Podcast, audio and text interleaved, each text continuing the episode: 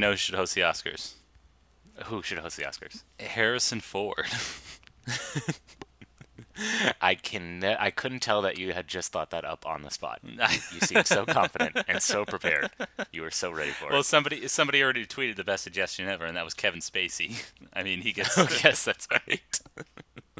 oh, who was that actor? It, it will be his triumphant uh, coming out. You know, it's like uh, Well, no. Um, there's this uh, actor. Hold on, I'm gonna look him up. Mm-hmm. Take your time. shut up. Cola Scola. There's this actor named Cola Scola who tweeted, Cola like, Scola. you That's not a name. Shut up. he tweeted that if you don't believe uh, Holly, there's no homo- or there's no homophobia in Hollywood, just look at Kevin Spacey's career. He hasn't worked a day since he came out. Uh, that's what this podcast should be. Just repeating jokes we saw on Twitter. Exactly. I mean, they're way funnier on Twitter than us. Exactly. oh wait, who runs the Twitter account? That's you. That's on you, bro. What, what do you mean it's on me? I, I contribute what I can. I keep posting. I will never stop posting. That's for sure. Even when we stop recording because we either get bored or nobody listens anymore. Um, what few what few people do don't listen anymore. I will still keep posting. Don't think I will Okay. stop posting. All right, good. good. Having That's said that, John, Twitter. As as many a Hollywood outlet has pointed out, there is no there is no winning with choosing an Oscar host. I mean, No. what the heck are they going to do? And now that it's uh, mid December almost, I it's it's clear that they're not going to do something elaborate, having giving the host only two months preparation because they're also having the the award show earlier in the year, actually closer to the actual release dates of the movies nominated. Well, they just don't want to compete with uh, Avengers Endgame. You know, that's going to be opening up. I think the same weekend as the Oscars, right? They keep moving it up and up and Uh, up. do they? So- No, you're thinking of you're thinking of Frozen two. Oh, okay. Sorry. Frozen 2, just as good as Wreck It Ralph 2. Yeah. Can't wait for Zootopia 2 and Coco 2. Well, hang, hang on. Let's not lump them into somehow Disney. Anyway, John, we're on the Oscars, okay? That's Yes, that's sorry, sorry, sorry. So I want to put you on the spot. Who should host the Oscars? Um, And I believe Kevin Devin Spacey has already said no. Harry Knowles. that's a that's a good suggestion. I think the Oscars should get weird. Kevin Smith. He'd actually be pretty good. Ah, no, yes, he should come out in his JNCOs and his hockey jersey. He could show off all his old fat pictures. That would be fun. yeah, I know. I know. He's like, he, it's it's it's weird seeing someone lose so much weight because it's like you really, if you're gonna lose that much weight, you really need the plastic surgery to tuck in all that skin because, you just look like a like a chemo patient. Well, It's also don't say don't compare it to the chemotherapy patients as if they have a choice in the matter. okay, sorry about that. Yes, he's also in his mid. I mean, he's not gonna he's not gonna be looking fresh and spry anymore, is he? No, I guess not. Being in his mid fifties, but Look, really, I just want to keep Kevin Spacey hosting and away from directing any more movies. Uh, wump, up, wump, ba, up, wump. good one. Thank you. Well, I was gonna say it would also help um, bring a dirtbag element to the Oscars, which I think is sorely needed. Because Yes, there, because there are all enough- these pretensions to it being a classy affair, like who are you wearing, and all the women have tasteful dresses. Screw that. All right, I want everybody in those Jennifer Lopez like low cuts all the way down to their minge. I want to see some cooters, baby. Yes. I want that. Um, who was it? Little Kim, who had her boob hanging out and a starfish over it. I want that. How about Awkwafina? I think Awkwafina would be a good host. oh, she would be good. Yeah. Yeah. Well, uh, well, what else has she hosted? Yeah, I do. uh, My uh, my corporate white man is, is kicking in, and I want to see who, who has hosted a previous award show. Has she hosted anything before? Or Uh, she's hosted SNL. That's enough. no, that's true. Don't you think?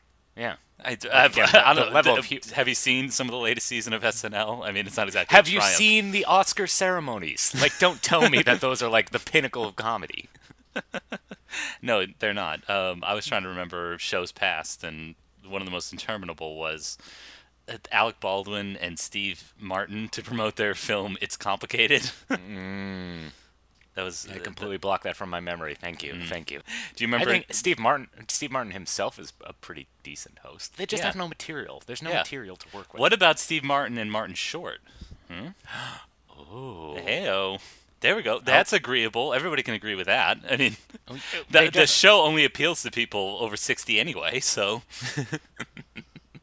it definitely needs two hosts. That's for sure. yes. Um, and I think I think I just thought of the perfect pair: Gil Faizon and George St. That is based on another tweet as well. We should give attribution if we could remember who Oh actually tweeted shoot! that. Really? Yeah. I wasn't the first one to think of that. No. Oh well. All right. Well, I'm glad I'm glad you mentioned that because I would have said based on their experience hosting the Independent Spirit Awards, I would give it to John Mulaney and Nick Kroll. But however, come Mm. on, we need to be more diverse. We need to be more intersectional. So Awkwafina is a good choice. Tiffany Haddish is a great choice. uh, Fifty Cent and Big Boy. There we go. That'll Uh, work. Benicio del Toro, Ooh. the Oscar Benicio winner. del Toro and Salma Hayek, and that'll wait. What was no Javier Bardem and Salma and. Penelope Cruz. No, Penelope attention. Cruz, his wife. Oh, ooh, Yeah, ooh. they could do a bilingual show. That's just too hot for TV. I, that's true. I did, they'd be like, "Why is there pornography on my screen?" At 8 p.m. on on um, Sunday, February 28th, or whatever the, he- whatever the hell day it is. Greg, I thought you knew. Come on, I- you're on top of these. I don't know. I- You're, you're a movie maven. I don't. I'm I'm completely off the show now. After the Shape of Water one last year, I'm thinking eh, I'm good.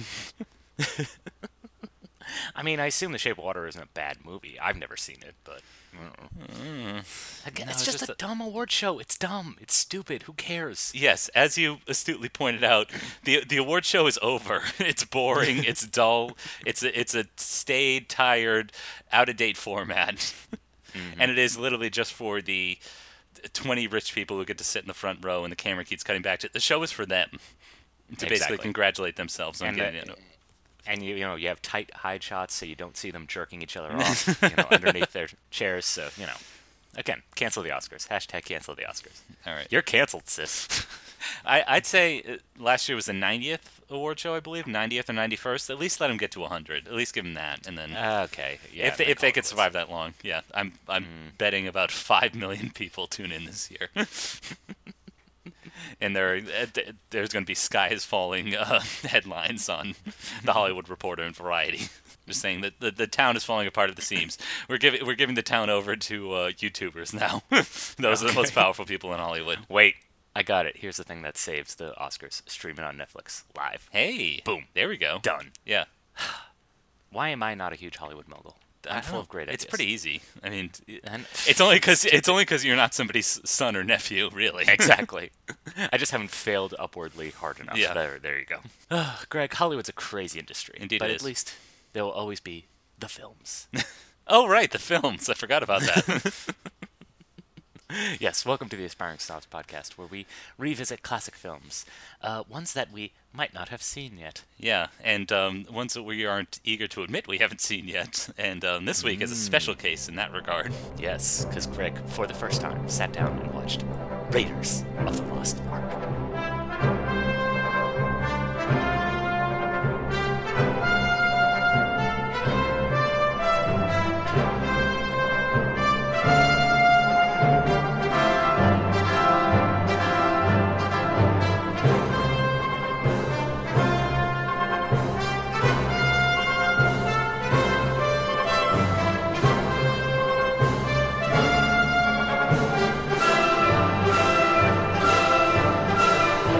I know what you're asking yourself, dear listener. Is that how can Greg, sexual Adonis that he is, have not seen one of the greatest movies of all time, or at least according to the internet, one of the greatest movies of all time? Actually, not even the internet. I'd say of a certain generation, this is on par with Star Wars. basically yeah. being required viewing, even though it doesn't neatly fit into that, say, sci-fi or fantasy genre. Mm-hmm. It's more like a James Bond sort of film. And I could see how that James Bond movies can sort. Of, I am a big James Bond fan, but I can see how they kind of slip some people by in popular culture because they're not. It's not for everybody. Um, this movie, however, is a little bit more for everybody. Wouldn't you agree? Um, to a certain extent, I'd say so. I mean, again, it still fits nicely into that, you know, white male cross section that obviously movies are made for. Yeah. It does have that kind of more historical significance, I would say. You compare it a lot to Bond movies. I was seeing a lot of noir influences in this one. Okay. Obviously, given the time period and the style of it, and also punching Nazis. yeah. yeah, we should probably explain is, um, and one thing I, I think we miss in the in the history of, of this particular movie uh, because we think, oh, Steven Spielberg, you know, cinematic genius. Of course, he would come out with a, another tentpole franchise in Indiana Jones. This is coming off the heels of his greatest career flop, which was mm. 1941. He did this weird epic comedy with the cast of SNL, mm. um, which which by all accounts was critically it was critically drubbed and a box office disaster. Mm. So he was just looking for like a way to make money, and as he admits, he made basically a B movie inspired by these old like Republic adventure serials about like you know going to chase the mummy or this stalwart detective has to find the clues and solve the mystery. And I gotta say, upon my first uh, first viewing of this movie, it it kind of feels that way. It feels a little Yeah. cheesy today. It feels in the- little- in maybe the same way that Jaws does, and the effects don't don't quite uh, work today. Uh, it kind of it kind of felt that way. See, I have a I have a worse criticism for it. It felt a little empty. Like oh, th- there's that too. Yeah. I always I always knew it was just a simple adventure story, but I you know, it, it's just a little disappointing that there wasn't just a little bit more there. And maybe it's because I have seen the sequels, so therefore now that's uh, that's kind of colored what I expect out of an Indiana Jones movie and what I know about the Indiana Jones character. But this kind of first current outing, we don't really learn anything about him, and he doesn't really go through any kind of huge personal arc. He does go through a personal arc, but it's really like kind of like dressing. It's not really part of the core of the story. No, and that's why I compared it to James Bond because it's it's more the fantasy of, of being the stalwart hero and getting the girl in the end and, and mm-hmm. winning the day. Yeah. Rather than say what Steven Spielberg has done in his other blockbusters like Jaws and Jurassic Park is layer it underneath a theme about say fatherhood or family or or giving it an emotional pull. And that's what I was really missing with Indiana Jones. Yes, you get that fantasy, but I really needed an emotional pull. No, especially not in this first one. Maybe you kind of get it in the next two, but definitely Yeah. not this one. Um, do you think it helped that we that we both seen, um, or well, you've seen Temple of Doom. I've seen Indiana Jones and the Last Crusade. Do you think it helped that we've basically seen the the other iterations of this, or later drafts of this basic template, and the first one just looks a little rough around the edges? Do you think that I think, that I think that's definitely part of it. Yeah. Like for instance, there's always these. I'm, I'm always late to the game, guys. That's why this movie. That's why this podcast is called Aspiring Snobs. I'm late to the game. yes, that's why it exists. yeah, and I'll always end up inevitably hearing, like, let's say, for example, someone recommends me, like, uh, Radiohead or something like that. I was late to the game Yeah. on, like, Radiohead. So I listened to their later albums, and I liked it first, and I liked it a lot. And I thought it was great. And then I go back to the earlier stuff, and I'm like, oh, this stuff isn't as good. But if I'd started with the earlier stuff, I'd probably inevitably dis- be disappointed with the newer stuff. And again, because we've seen The Last Crusade first, it's probably colored our opinion of this original one. Whereas people who saw the original first were probably blown away. Yeah. well, I, I want to speak to that. I think what really blows people away is Harrison Ford in his iconic costume and also the character he's playing because it opens with this. What I will say is a, is an interesting, or at least a compelling first scene. Um, however, it is belied by, as you said, the emptiness because there's that great introduction where they're stalking through the jungle. Um, he comes to a, a clearing, like a little pond or swamp or something like that. A guy points a gun at it and he pulls out his uh, his iconic whip and takes it away and then emerges out of the shadow. And I was thinking, like, but why did he point the gun at him?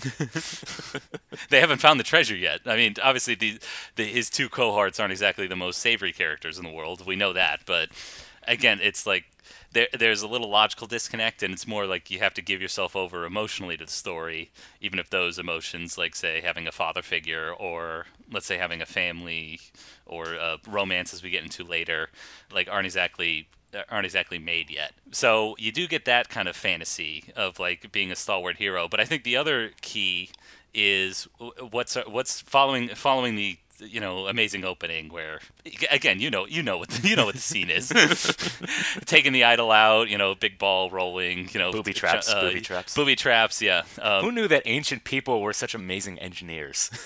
yeah, absolutely. Belloq laughing, like you know all that. But I think what's what's key is the very next scene that we cut to. Do you remember what the very next scene is? He's literally in class. He's he's in class, and after like Marcus Brody like whisks him away, I see he's like like uh, scrambling to collect his papers. He's a nerd too. and I think that's that's the key appeal to the to the character is like he's two different. He gets to be two different people. Like he gets to be a superhero. Like he gets to be Clark Kent in one scene where you can really identify with him, especially the let's say Star Wars geeks um, who came to this movie like loving George Lucas and Harrison Ford and all that.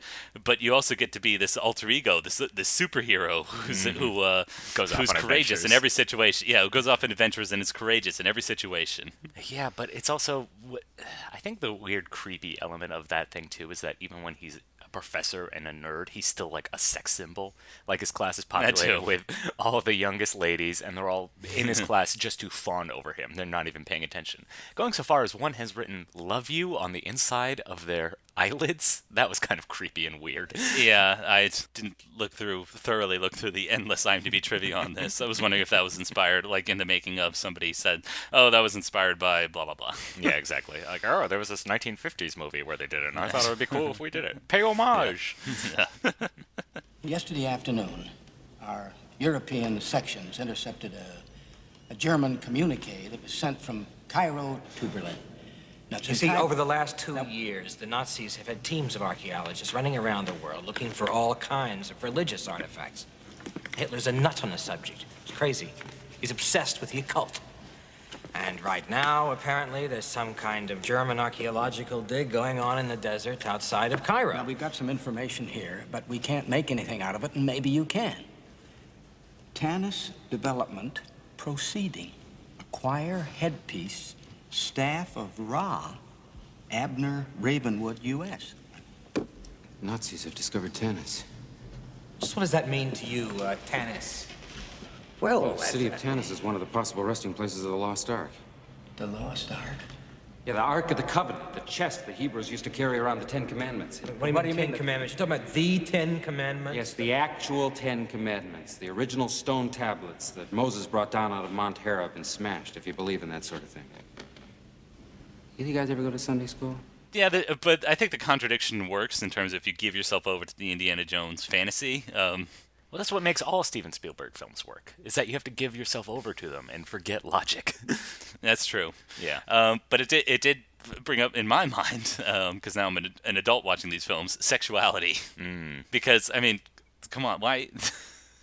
I guess I guess it shows what a what a maybe because he's a stalwart Christian man, um, he doesn't give himself over to the temptations of these of these harlot and Jezebel students. Um, excuse me, excuse me. Okay, let's talk about his relationship with Marion, shall we? well, exactly. So his connection to Marion and at this I also didn't quite get. He has to fly to Nepal, to the foothills of the Himalayas, um, to basically see his, an old flame. uh, what I assume is an old flame. Their actual connection is that she's the daughter of an old colleague of his. and she was a child at this point. Let's not also forget about that. okay, that that she I makes missed. that she makes that quite clear. It's like I was a child. All right. Yeah, So so maybe maybe their relationship still is platonic at this point. Hmm. doesn't stay that way for long though. I know, no, it does not.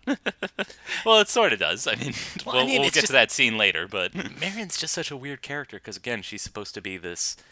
It, it's that contrast that movies always love. She's this tough, hardened chick, but her only reason to be in the plot is to be a damsel who needs to be saved. And I, I don't think so. I think there. Well, there are attempts. You're right. I think in she gets kidnapped twice, Greg. Come on. I know in practice. I think it, if their goal was to have a more a stronger kind of sassier female character. Mm-hmm. Um, she's a small business owner for one thing, John. Can she have it all though? That's true. Well, clearly not. I mean, she's not. A, she's not a romantic either. I mean, all she's Um, looking for is a I, I don't know what the, I don't know what the pool of yeah I don't know what the pool of dudes is in uh, in Nepal or whatever, but probably not a lot of good husband material there. But but you're right. I mean, the the reason to go there is this amulet, and that's I think that's the other problem is there's too much exposition on what exactly is at stake here, um, and it's less compelling than say the the Holy Grail Yeah. or the um, the tribe in, in India or something like those more immediately come to mind as being a noble goal. The Ark of the Covenant, like it- you and I both grew up in the church, and we we we barely know what it is. I don't think it's that. I think the fact is the movie has too much of a MacGuffin problem. It's like first oh, that it's too, the yeah. amulet, and we have to fight over the amulet. You know, and eventually we save the day and we save the amulet. Oh, turns out they have their own amulet. And so, oh, but they didn't put it in the right place, so they're not digging in the right place. So now we get, we found the real Ark of the Covenant. Oh wait, they took the Ark of the Covenant. Oh wait, there was an action scene, we got it back. Oh wait, they captured it again. It's the mm-hmm. the problem is the movie is a little too circular, but you're swept up in the excitement of it. You're swept up in the emotionality of it that you don't really notice that we're just basically going in circles with just oh they captured it, we captured it back, they captured it again. Same thing with Marion. Oh, she was captured, we got away, she got captured again. It, yeah, it is amazing how we kind of accept this sort of uh, cinematic wheel spinning of a story, but something like, say, Star Wars: The Last Jedi, we refuse to accept that anymore. Maybe it's because of expectations. This being the first Indiana Jones film, and you know, it it allows us to be impressed and fall in love, you know, fall de- uh, truly, madly, deeply in love for the first time, rather than say uh, Star Wars, who is now an older lover, um, who could do nothing but disappoint us. I mean, speaking of that, have you revisited the Crystal Skull recently? Mm. That too- oh, I guess that's a, that's an even better analogy. I know it's complete. We've completely forgot about it. We haven't even mentioned it. yeah, even though that's probably probably for the best. Probably for the best. I mean, I think it's one of the better ones. Don't at me. Let's let's rank the Indiana Jones movies. uh, Of when this is done. Anyway, no, Yeah, no rankings. No, this is no- not a, this no is not a competition. We're talking about Marion and yes, the weird kind of creepy vibes. You're right in terms of like narrative wheel spinning because this is also our introduction to one of the main baddies, Mm-hmm. uh, whose name I can't remember, but you know what he looks like. um, He's and you know what he looks like at the very end when he melts. But yeah, he's the creepy Nazi guy, and his name is. he's a colonel or something like that, right? I think it's Dietrich. I don't know. Dietrich. Yeah, Dietrich. I think it's- Dietrich? Yeah, I don't know. yeah. Whatever. He's all look. Okay. Yeah, He's all look It's a- and creepy German accent. Now, what should we talk about? Yeah, and again, it's kind of speaking to. I didn't feel like we needed an action beat here, but the movie still supplies one. Mm-hmm. Same with the chase later. I mean, they basically go from Nepal to Cairo, I believe, and then there's another like chase out of nowhere, or at least it's not set up or properly motivated, or like eh, there's so much exposition of like, oh, this, this Ark of the Covenant. Like, do you know what powers we're dealing with here? Well, that's When I- again, it goes back to the whole arc that Indiana Jones needs to have. He's a skeptic. Oh, you know, nothing. you know, old hokey religions is not as good as a blaster on your side. You know that whole thing. Yeah. He's just playing Han Solo again. Well, not in the initial scene. He's like, "Oh, wait a minute. This could be the the last remains of the lost ark." He's actually gung ho about it, and they no, describe he- him as an expert in the occult. He's not he's not skeptical in the way that Han Solo is. I guess not, but the whole point is the fact that he, he, you know, he's an expert in the occult, and obviously he wants to save it for historical reasons. He doesn't think it's really a weapon. He doesn't think it has any magical powers until the end when it reveals, yes, it does. Which is also kind of weird. Like this movie has no supernatural element until the very end, which also kind of. But I guess that's kind of all of them when you think about it. I, I guess so. Yeah. Well, because it's building up to that great magical end. I, I think a problem is is that you wouldn't buy it. I, hmm. I guess the other great limit, liminal thrill that you get is from the real stunts that go on. I mean, I think when I was speaking about the action, I was a little disappointed in these opening scenes because I know what's coming in terms of like him, the, this incredible stunt of a guy getting dragged underneath a, a mm-hmm. big military truck and using like Indy's Indy using his whip to be dragged along and mm-hmm. thrown over the hood and a, a whole jeep falling off a cliff. Like those those stunts also work on a practical level and I think you you expect that more than you would say like the special effects. Like one thing I guess we could talk about, kind of it feels a little cheesy at points. Uh, maybe some things don't work nearly 40 years later. How and speaking to that, there are some effects that also don't work. Like at one point, um, the rod, the uh, Legend of Zelda rod, and the light shines in. I say that flippantly. Obviously, obviously they were inspired by this movie, clearly. But yeah following that, they know the true location of the ark in this pit of, I, I believe, the pit of souls or something like that. That's filled with The well of souls. well of souls, excuse me. And th- when they're digging it up, it's night and a storm is brewing, just to signal the uh, the supernatural threat that's uh, going to be coming later. The impending doom. And yeah, like that. Those blue screen effects don't quite uh, don't quite live up to today. That didn't. I didn't Um, mind that so much. I don't. Yeah, I don't. Really? I don't, Okay. Yeah, I don't. I don't tend to get bothered by special effects, um, that much. If they're dated, if they're like really bad, then yeah, obviously. But um, yeah, for some reason I didn't. You know, I was kind of swept up in it a little too much to really care. Like again, I, I like the I like the tone of it. The fact that because again, I was complaining about the lack of kind of supernatural elements, but now you just kind of reminded me I did appreciate that the fact that they, you know, this is dark and mysterious, and you know, there are times when this movie kind of becomes like I think the reason why this movie endures so much is that it is hitting all those quadrants, and there are a few moments where it does become an out-and-out horror movie, where we see like Yeah, skeletons, and you know, there's that moment where uh, Marion's freaking out because she sees a skeleton and a snake is crawling through the jawbone. It's you know, Oh, yeah. there's some very scary moments. Oh yeah, there's great imagery. I mean, Mm-hmm. all the iconic shots of like uh, his first introduction to Marion. Well, not introduction. Let's say reunion with Marion. It's it's a he casts a giant shadow. so many hat. shadows in this movie. It's all Yeah. about shadows. Even when they're lifting the Ark of the Covenant, you know, you you see it cast in shadow along the wall first. It's all Mhm. about shadows and lighting in this movie. I know he's a he's a he paints with light. That's Steven Spielberg, or at least his cinematographers do. Hot take, Steven Spielberg, good director. Yeah. I think we should revisit this guy, see what else he's done.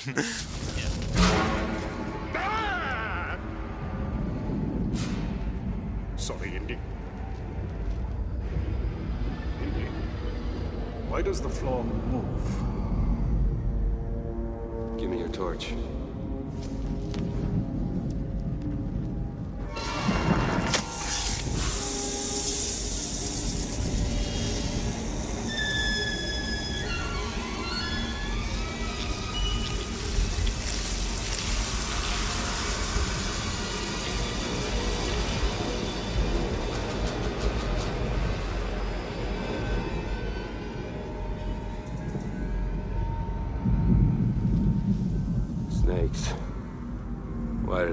Snakes? and while you're right, there is the there is those the the at least the initial thrill of those images and the little horror imagery. I do like that. Yeah, there's a little. It's it's not exactly a kiddie film. It's not exactly soft, but the story is still. I want a little bit more consequence with the story. Yeah. Um, no, because because 'cause plot wise, this movie it- kind of blows. but it's all about the excitement. Oh. it's all about the adventure. That, that's true. Well, that's a, you could still make an exciting adventure story and still feel the sense of like consequence. Um, again, the the problem with the Ark of the Covenant is that it's too nebulous, and you don't know that the threat that the Nazis acquiring it poses. Um, that is true. Whereas I believe in the whereas I believe in the third movie, The Last Crusade, they do say like uh, the Holy Grail will give you eternal life. Now imagine like super, su- uh, Nazi super soldiers that can't be killed or have eternal life. Like what will happen then? So Yeah. Even uh, Kingdom of the Crystal Skull also, you know, gives you the threat. It's the communists want this psychic alien power so they can embed ideas into your mind, control our minds, Yes. ruin American individuality, our rugged individuality. How dare you? so yeah, this movie obviously doesn't do that as well. Like again, we get that one picture of that one rendering of what the Ark of the Covenant could do, but again, we get no explanation of it. It's not referred to really as a weapon. It's just it, it's implied that it has some kind of occult magical powers. Yeah, and again, speaking to consequence, I do like the little twist in the middle where it appears that Marion has died. I did um, like because that. we get. To, uh, well, because it forced us to get see a different side of Indiana Jones and a little bit more consequence of the story, and also a little bit more motivation for him. I Like obviously he's obviously he's passionate about archaeology and and finding these lost treasures, but also it give him like a little revenge motiv- motivation, Mm-hmm. like just a little bit more drama. That's what I want. I wanted more juice, John. Give me the juice. I think all right, I and there and there just wasn't enough juice behind the story other than like you know this nebulous uh, religious artifact from Exactly. thousands of years ago. No, I think I, I think it, what bothered me is like again, obviously I know this movie by reputation, and I know she doesn't die, and Yeah. I think it just kind of added to that my problem with the whole plot, which is it's just too circular. Oh, Marion dies. Wait, no, she's not. She's alive. Don't worry about it. Like, oh, the Yeah. Ark of the Covenant's stolen. Oh wait, we got it back. It's okay. Like, Yeah, but we stole it back, and then they got it back. Or- exactly. And you're right. I do think it does give a little bit of emotional stakes, but it hap- it's over so quickly. We get that little mm, Yeah, that's scene true, with yeah. Sallah, and you know, like that's pretty much it. The movie just kind of moves too quickly. I think it's not paced very well. Uh, no, I mean, yeah, it does, it does move very quick. I believe this is a two-hour movie, and it felt like over in about thirty minutes or so. Yeah, exactly. Um, well, I the reason I do like that little plot twist with Marion at least seemingly dying is because it does challenge what what we expect out of the story. Mm-hmm. Um, I was going to point out as we're progressing through the plot laboriously.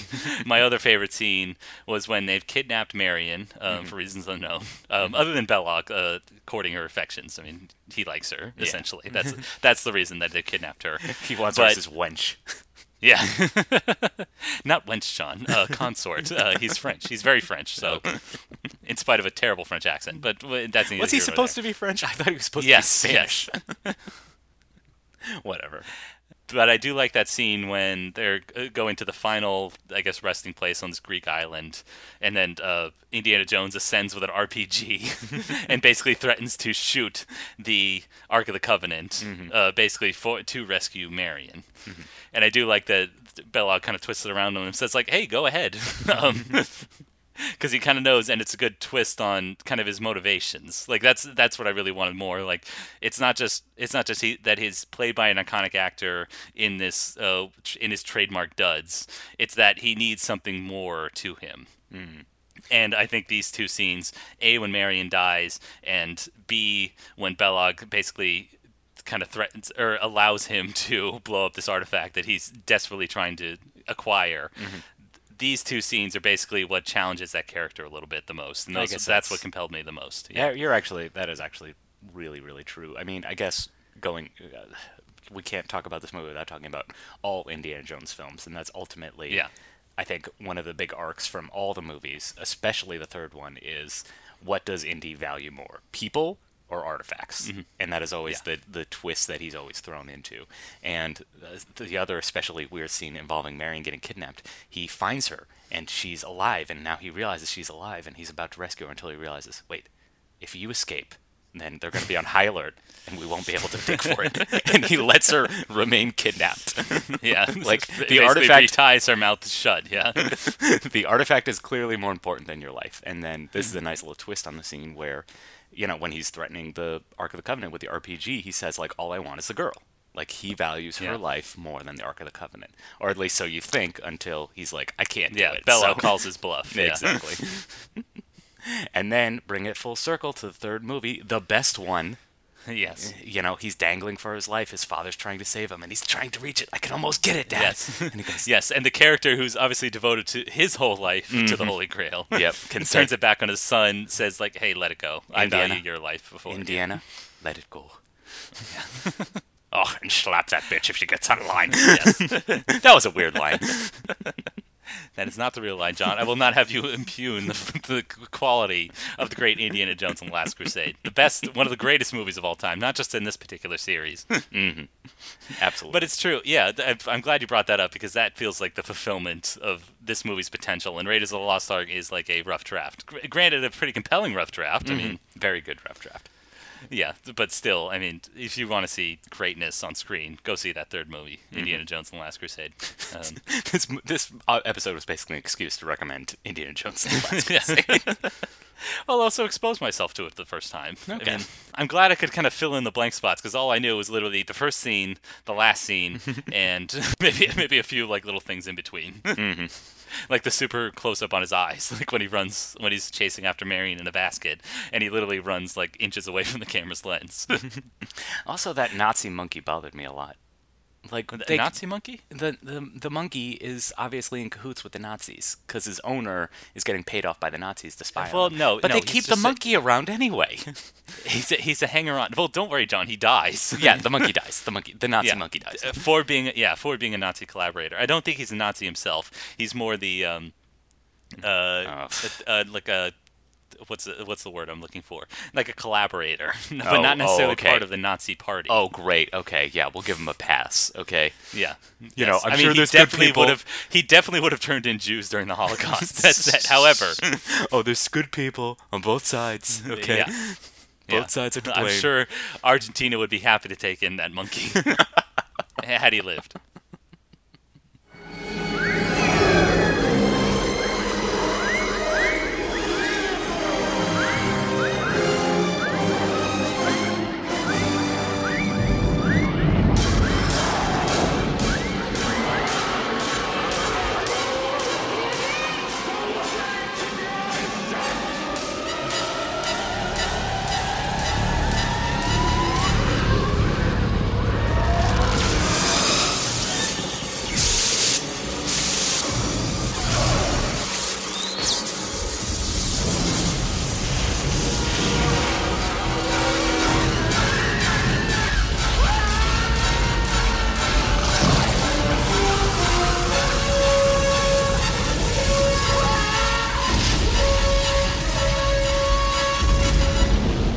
I will say though, it, in sp- even though I'm a little lukewarm on the movie, one of the best climaxes ever. I mean, come on. Again, going back to that horror element, just watching people's faces melt, Melt, and they get yeah. stabbed I- in the gut yeah, light. I like the guy who gets sucked into his own body. That's great puppet work. yeah, that's great. And then you get the ghostly vestiges. You know, it's like a it's a heavenly angel, and then all of a sudden her face turns distorted and gross. Ugh, it's so good. Yeah, yeah. That that said, it does point out another problem in that, and I think some other like fans in their reconsiderations of this movie, like like these movies in Star Wars, obviously get put up to way more scrutiny than any other films in the world. Absolutely, yeah. And this one pointed out that basically Indy has no agency in the story. Like, if he was not involved, the Nazis still would have gone to this island, opened up the Ark, uh, Ark of the Covenant, and been decimated in the same way had Indy even been there. So, Yeah, good point. It's kind of, as you said, like wheel spinning. The, the other problem with these these movies is that Indiana is not a active part of the story. Like things kind of happen around him. Mm-hmm. I mean, he usually finds it first, but then you know, obviously, it gets captured before, like, before he gets his hands on it or whatever. So, Yeah. just like that first scene, he's the one who does all the work, and then the bad guys come in and take it. Yeah. that always happens. exactly. That's Indiana Jones's life, sadly. So, Yes. which which is also why the third one, the best one, mm. Is is the, uh, the the pinnacle of this series and and movie making in general. Is because he takes a much more active role in finding the Holy Grail, exactly, exactly. using his wits. Although, is it time to reconsider Kingdom of the Crystal Skull? I think it is. I have a The- on this year, its tenth anniversary. Yep, I have ten thousand word uh, essay reconsidering, and I have a video essay ready to go.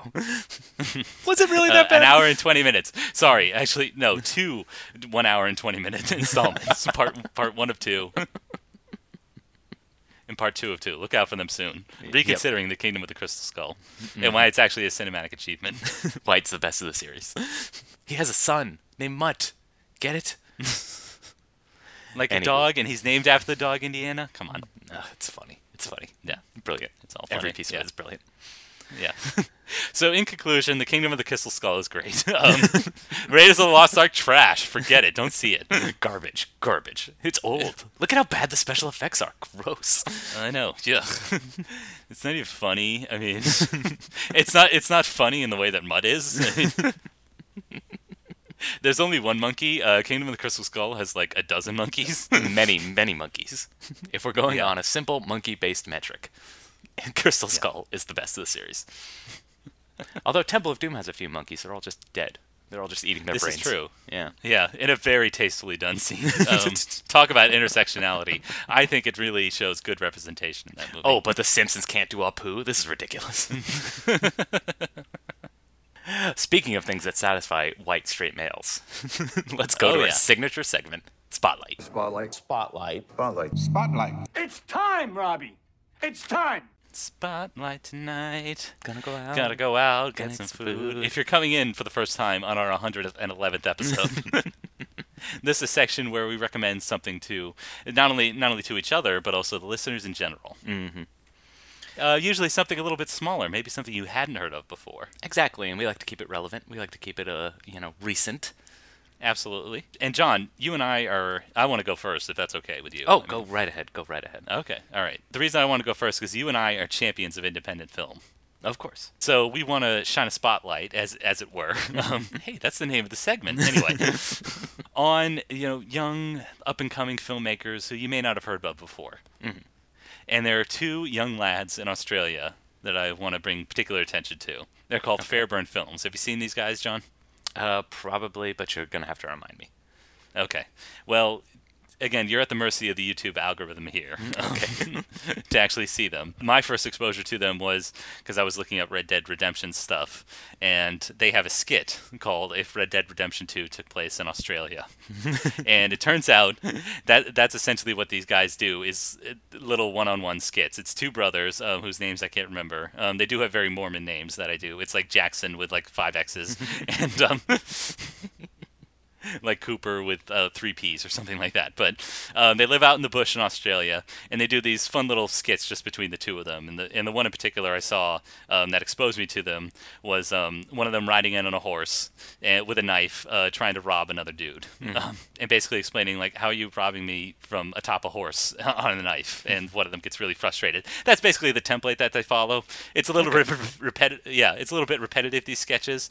Um, however, I just love the the little chemistry and contrast between them. They one of the brothers is um, a little bit portlier. They're both redheads, and one of them is a little bit portlier, so they do have this kind of a Laurel and Hardy quality to them. but it always starts off on the premise of uh, one getting very frustrated with the other. Uh, my other favorite skit is when they're playing. Um, uh, oh shoot, what's the game called? I was going to say Yahtzee. That's not right. Um, when they're playing Poker. When they're playing Un- yes, no. When they're playing Uno, and one of them pulls a draw four on the other, Okay. and it leads to a huge fracturing in their relationship. Oh, I mean, how could how could you possibly? Yes, how could you possibly pull a draw four on another person? I mean, who would do that? Much less to a family member. Ow, that hurts. That hurts. Exactly. I mean, you and I know being brothers. Um, I will say also helped by their Australian accents, which are always hilarious. I mean, come on. But of the of the uh, skit dwellers on, on YouTube, they're they're not very they're uh, pretty delightful and not obnoxious yet. So I, I I want to give them all the attention that I I was gonna say, Greg. I thought sketch comedy on YouTube was dead. It's all about gameplay videos. I know. Have you se- have you seen SNL lately? I mean, yeah, sketch comedy is on its last legs here. I mean, it's on its deathbed. We need we need we need all the help we can get. And and yes, the the Fairburn Films is a little crude. Um, it's not it's not the slickest produced stuff in the world. That's also ma- what makes it so charming. I think. Okay. Is that they are like out? It's it's also clear that they're they're somewhere. I don't know exactly where they are in Australia, but it is probably like left of nowhere. Alice Springs. Um, They're in Alice Springs. Alice Springs, yeah, east of Perth or something. I don't know, Hmm. but I do admire their comedy chops. These two, so um, Okay. I just want to give these brothers a thumbs up and say, hey, keep up the good work, guys, from my right. condescending place here in America. Yeah, where real comedy lives. yes, absolutely. Where real entertainment lives. Like, oh, it's so cute when other countries try. yeah. Maybe in 40 years you'll be just as funny as SNL is now. Did you see when they sang about Robert Mueller? Hilarious. that Alec Baldwin guy, he can do no wrong. Okay, he's Absolutely, the best. yeah. Yeah. The best Trump impression. Nobody else has done a good one except him. And he's just plumbing new grounds with it, you know? yeah. Plumbing new depths. In the yawning pit that once was the bottom of the barrel. But anyway, Oh, oh. enough enough negativity about F- SNL. Fairburn Films, thumbs up. Solid job, guys. All right. Well, I mean, my spotlight, unfortunately, is a little more ambivalent, but I have to talk about it because I can't stop myself. I have an addiction. Okay. I have a problem. Okay. Um, Th- thus explaining the ambivalence, which uh, means you you vary wildly between love and dislike. I mean, Exactly. That's, that's the dictionary, dictionary definition of ambivalence. So thank wow, you, John, thank for you, Greg. Can you tell Greg was an English major? Does Greg have to, yeah. you know, prove it to himself that it was worth it this whole time? Yes. Damn. Anywho, All the ladies are wet. when I explain dictionary definitions. But John, go ahead. Don't mean, don't mean to step on your toes. Netflix recently announced that they are going to get exclusive streaming rights to the t- television show from the 90s, Neon Genesis Evangelion. yes, and the the internet collectively creamed its jeans. Exactly. And yeah, Uh, we're earning that explicit tag today, aren't we? yes, we are. All of the ladies are wet now that I've announced Yeah. this. it is as damp as a basement down there. All mildewy. Anywho, um, I can't say I have tried nine times I can think to watch this whole show all the I way love the precision of your yeah. and I can't I can't make it. But I'm like, as soon as they announce it, I'm like, all right, it's gonna be this time. This time, I will sit down and I will watch every single episode, and I will finally form a fully validated opinion of it because I it's it's just so weird. It's so bizarre and psychedelic and strange. And it doesn't Yeah. start out that way. It doesn't start out that way. Yeah, It- uh, if you could have please explained, because I think the crossover between our listeners, however few they are, and Neon Genesis Evangelion fans, not a lot of th- that Venn diagram very thin. Okay. So please, please explain the show to them. So it starts off as a very kind of like bog standard uh, post-apocalyptic uh, mecha anime, basically. Uh, Earth has yes, been giant robots. yes, Earth has been decimated by this event called the uh, First Impact, or is it the 2nd impact? I can't remember. There's been impacts, Mm-hmm. Yeah. okay, and Earth has been decimated. We got impacts, folks. yeah, we got impacts, folks. Um, but human ingenuity, you know, we, we they've they've formed a new kind of like basic, you know, way of living that's that's pretty bog standard compared to today. Like obviously, there's still raid alerts whenever these creatures attack again. These creatures are referred to as angels because they come from the heavens and they just decimate the land. Um, Mm-hmm. they clearly are out for humanity, and no one knows quite why. Um, yeah.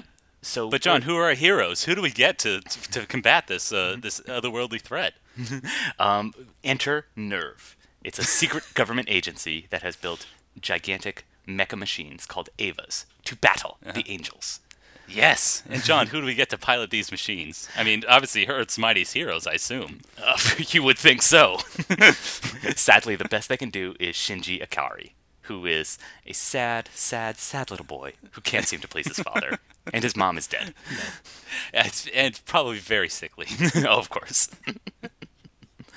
So uh, we follow Shinji as he, uh, and again, it starts off. It, it almost like it lures you in because the first few episodes are very kind of straightforward. They're about this kid, and you know, it's like a monster of the week thing. But you know, you gotta admit, Yeah. the the monsters are just so crazy. These angels are just they're not monsters. They're like weird geometric shapes that just fall from the sky and, sh- and shoot lasers. Like there's one that's just like a big spiraling double helix, and it just like it, it it's turns into a circle and then just a beam shoots down and it just blows up the land. It's it's so bizarre. And the Evas mm-hmm. themselves are absolutely great because they're actually more biomechanical than anything else. There there's it's implied that there's like fleshy bits underneath all the metal components. And Yeah. when Shinji's piloting him, you know, he's like in, he's drenched in this liquid, like he's literally like absorbed in this liquid that he refers to as blood, which it kind of is. and there's parts where the you know he loses control like mentally, and the machine just kind of goes berserk, and you know like it opens up a gaping maw that you didn't even realize it had, and just like tears into these angels, and there's like blood mm-hmm. everywhere, and it's crazy. Like you weren't expecting that out of a mecha, I guess. So I think it works because it does subvert your expectations, but then it just goes into so many weird directions, and it's it's weird because it builds itself as like this action-packed mecha anime and then goes really cerebral. It goes very psychological because we explore shinji is so sad and why you know he needs Other than his mother dying. I mean, yeah exactly yeah. Like why he needs his father's approval and things like that and it's like i think the last episode which i haven't seen i think is literally just all in his head like there's no action whatsoever it's like him sitting in an empty chair getting psychoanalyzed mm-hmm. so but again it's also not fun to watch and it it makes makes John. I mean, you've got giant robots fighting extraterrestrial enormous creatures. I mean, what what's not to love? because it doesn't make any sense. It doesn't Yes, make any okay. sense, and I keep, but I keep going back to it because I'm like, all right, this time it'll make sense. This time it'll work. this time all the pieces will come together. I feel like a battered housewife. I keep going back, and I'm like, so I'm like, Well, I was. Uh, I, I wanted to speak to, regardless of that, I want to speak to what I think is the true appeal. Mm-hmm. And that's not only the liminal thrill you get of watching giant robots fight giant aliens, but it is also that angst. I think Mm-hmm. not just Shinji himself, but he has another cohort. He has two female co-pilots, right? And you know Mm-hmm. Who doesn't who doesn't have that fantasy of having two female colleagues that you can potentially um, you can potentially wrangle and uh, Exactly. Mm-hmm. into a into a relationship. I mean, come on. One of them has blue hair. I mean, Uh, one, one, the Rei is the blue-haired one, and she's very quiet and stoic. And then you have Mieko, who's like loud and bombastic, and she's from Yeah. Germany, so she spouts random German nonsense sometimes. okay. but yeah, right. I guess I guess you're right. I guess you're right. It does appeal to that teen sensibility quite strongly.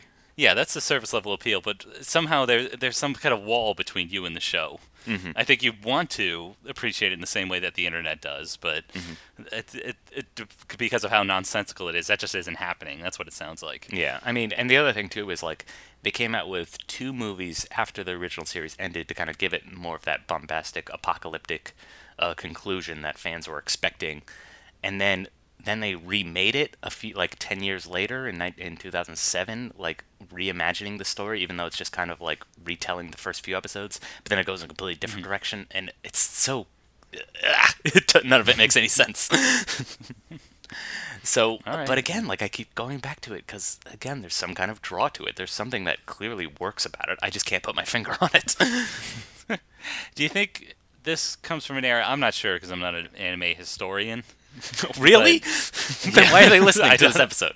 I know. I, I apologize, listeners, um, if we if we misled you. Uh, however, I think one one thing I see with between like Crunch, Crunchyroll, there is so much stuff right now. I mean, it's literally like half the GDP of Japan seems to be um, anime stuff. Exactly. So, is it the fact that uh, I, other than maybe like Astro Boy and Dragon Ball or something like that, this was at a time for hashtag '90s kids, mm-hmm. their first exposure to anime and kind of seeing something different. I mean, do you think that th- there's a nostalgia factor to it as well? Probably. And it's like you want to you want to the- reclaim those days when you were staying up late at night, and it felt like a it, it, you felt this thrill of because I remember there was also this thrill when you our first exposure to anime was like Adult Swim. Mm-hmm. It's circa say 2001 before before um, uh, Family Guy and uh, Aqua Teen Hunger Force took over. um, That was for Sundays, Greg. Okay, Saturdays is still all Sundays, anime, okay. baby. all right, nice. um, not and not nice because well, a lot of it is terrible. No, and I think like, there that's- was this. That's the weird. There was this also, perverse thrill to it, yeah. No, but I think that's also the ambivalent feelings that you probably have as an anime fan is that you desperately want all the cliches, but you also desperately want, you know, something new. So that's kind of the weird Yeah. thing about, I think, Neon Genesis Evangelion is that it does to- uh, toe that line. Where again, it starts off as very bog standard. Uh, you know, teenagers piloting giant robots. Like we've never seen this in an anime before. This is crazy. no, obviously they're riding that cliche and they go in a completely bizarre direction with it. So you're right. It's that it's that tug, it's that pull. It's like, give me a story that makes sense, but also surprise me. I, I suppose. Well, also, I mean, Japan, Japan, and it's kind of culturally doesn't really, at least from what I know. Mm-hmm. Again, not not an expert, but this is from what I know. They don't espouse kind of originality. Instead, they espouse tradition and doing mm-hmm. doing things the same way, but as optimally as you can. And that's maybe what this show also epitomizes is this the basically the teen drama going on with alongside this mecha this mecha drama of robots fighting aliens. So uh, I think it being the ultimate version of that as well. Mm-hmm. Maybe m- maybe the fact that it's not not exactly original or inspired, but there is something about it that, that draws you in. And so clear, clearly it's drawn in the internet. They're obviously excited by this news of it being on Netflix. Uh, you, it seems like you're going to revisit it uh, anyway. exactly. I can't stop myself. I'm an addict. I'm itching. I'm jonesing. I need to see it through. I need to see it through. I need to see how it ends. yeah. Actually, that's the thing. right. They they announced to this show, but I don't know if the two movies that came after it will also be on there. But we'll see. We'll see. I'm sure we'll be. yeah, I'm sure probably. we'll be. I mean, why would They're- they pay for they're- exclusive stream rights but only do half of it? That would be Yeah. ridiculous. exactly. And They have billions to burn. Netflix is also yeah, Netflix is also good at this synergy because they, in addition to releasing an original movie like The Ballad of Buster Scruggs, they have every other Coen Brothers movie on there to say like, hey, you like this, you'll also like this, Ah, and, yes. and basically keep you on their platform. I mean, they're not gonna they're not gonna turn away the. Uh, the ability to keep you on for another three hours for two movies, um, Exactly. After you've watched uh, hours of the television show, so Also, Friends. They can just let Friends go. Like that'll save Right. 100 million right there. we can we can abolish it Friends to the dustbin Yeah. of history. I know, yeah. I mean, we've just repeated tweets we liked. I'm going to repeat this one too. Okay. and that's um, basically said it's a shame, it, or it's actually it would be a good thing if Netflix took Friends off its platform because it would expose people to other better TV shows. Uh, jokes. There's so many jokes on Twitter. Hey, Greg, where can they find good jokes on Twitter? uh, I'll tell you where. Okay. Um, we've recommended a few, like uh, Crank T. Nelson, Pixelated Boat. I mean, hilarious uh, feeds, which maybe maybe you already follow. But here's another account you should follow: Okay. at Aspiring Snobs. Hey, wait a minute. That sounds familiar. Yeah, we've got a. There are a few funny tweets on there. You should check it out. Yeah, yeah, yeah. Um, yeah. Yeah. Now, maybe if you're uh, got an older disposition and you don't want like comedy and all this news, like kind of blasted into your face, you know, want something a little bit more, more curated, a little bit easier to follow. Maybe you'll like Facebook. Is it is there a page on Facebook that we can recommend? or- Indeed, there is. You can like our Facebook Yes. page, the Aspiring Snobs podcast page. Nice. Yep. And John, what if you're what if you're new to the internet and you're tr- want to try out this ec- electronic mail? I mean, how do you, what's a good like uh, address to to uh, to send a missive to on electronic mail? Well, Like, where where should we send that to? Start by simply typing "Hello World" into your Gmail box and send it Yes. to aspiringsnobs at gmail.com.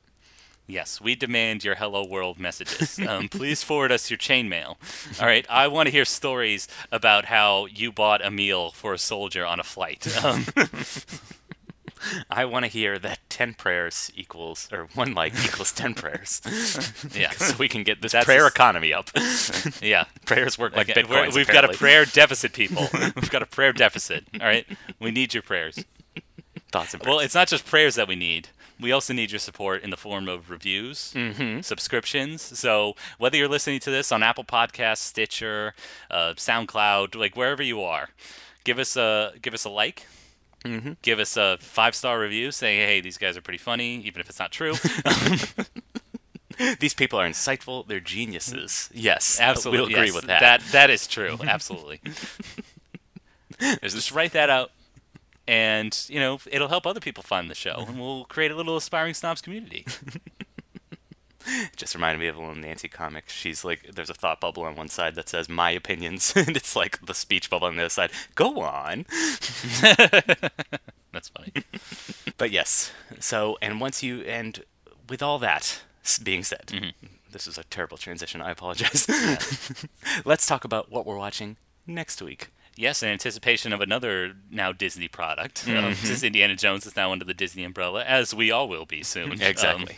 not before, not before Amazon takes us, but uh, in anticipation of the new Mary Poppins film coming out, Mary Poppins Returns, um, which is getting some award attention. John, have you seen the Golden Globes nominees? Mm. Um, we're going to be watching for the very first time Mary Poppins. Um, somehow it escaped us. Uh, it was not part of our VHS collection growing up as a kid, so We were We will- we were we'll a be- strictly animated Disney household.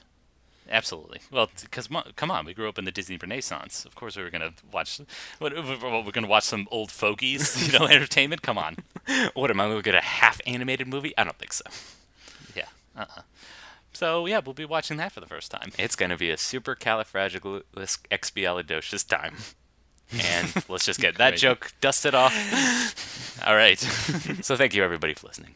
And until next time.